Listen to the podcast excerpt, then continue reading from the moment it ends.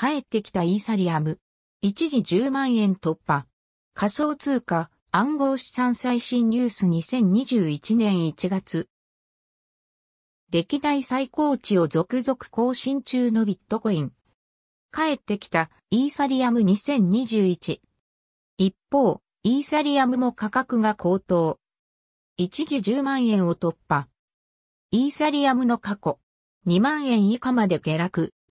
イーサリアムは2018年の仮想通貨暴落後、2万以下まで下落。イーサリアム関連、インダハッシュ、インスダハッシュ。過去にイーサリアムが絡む形で話題となったものの一つに、インダハッシュが存在。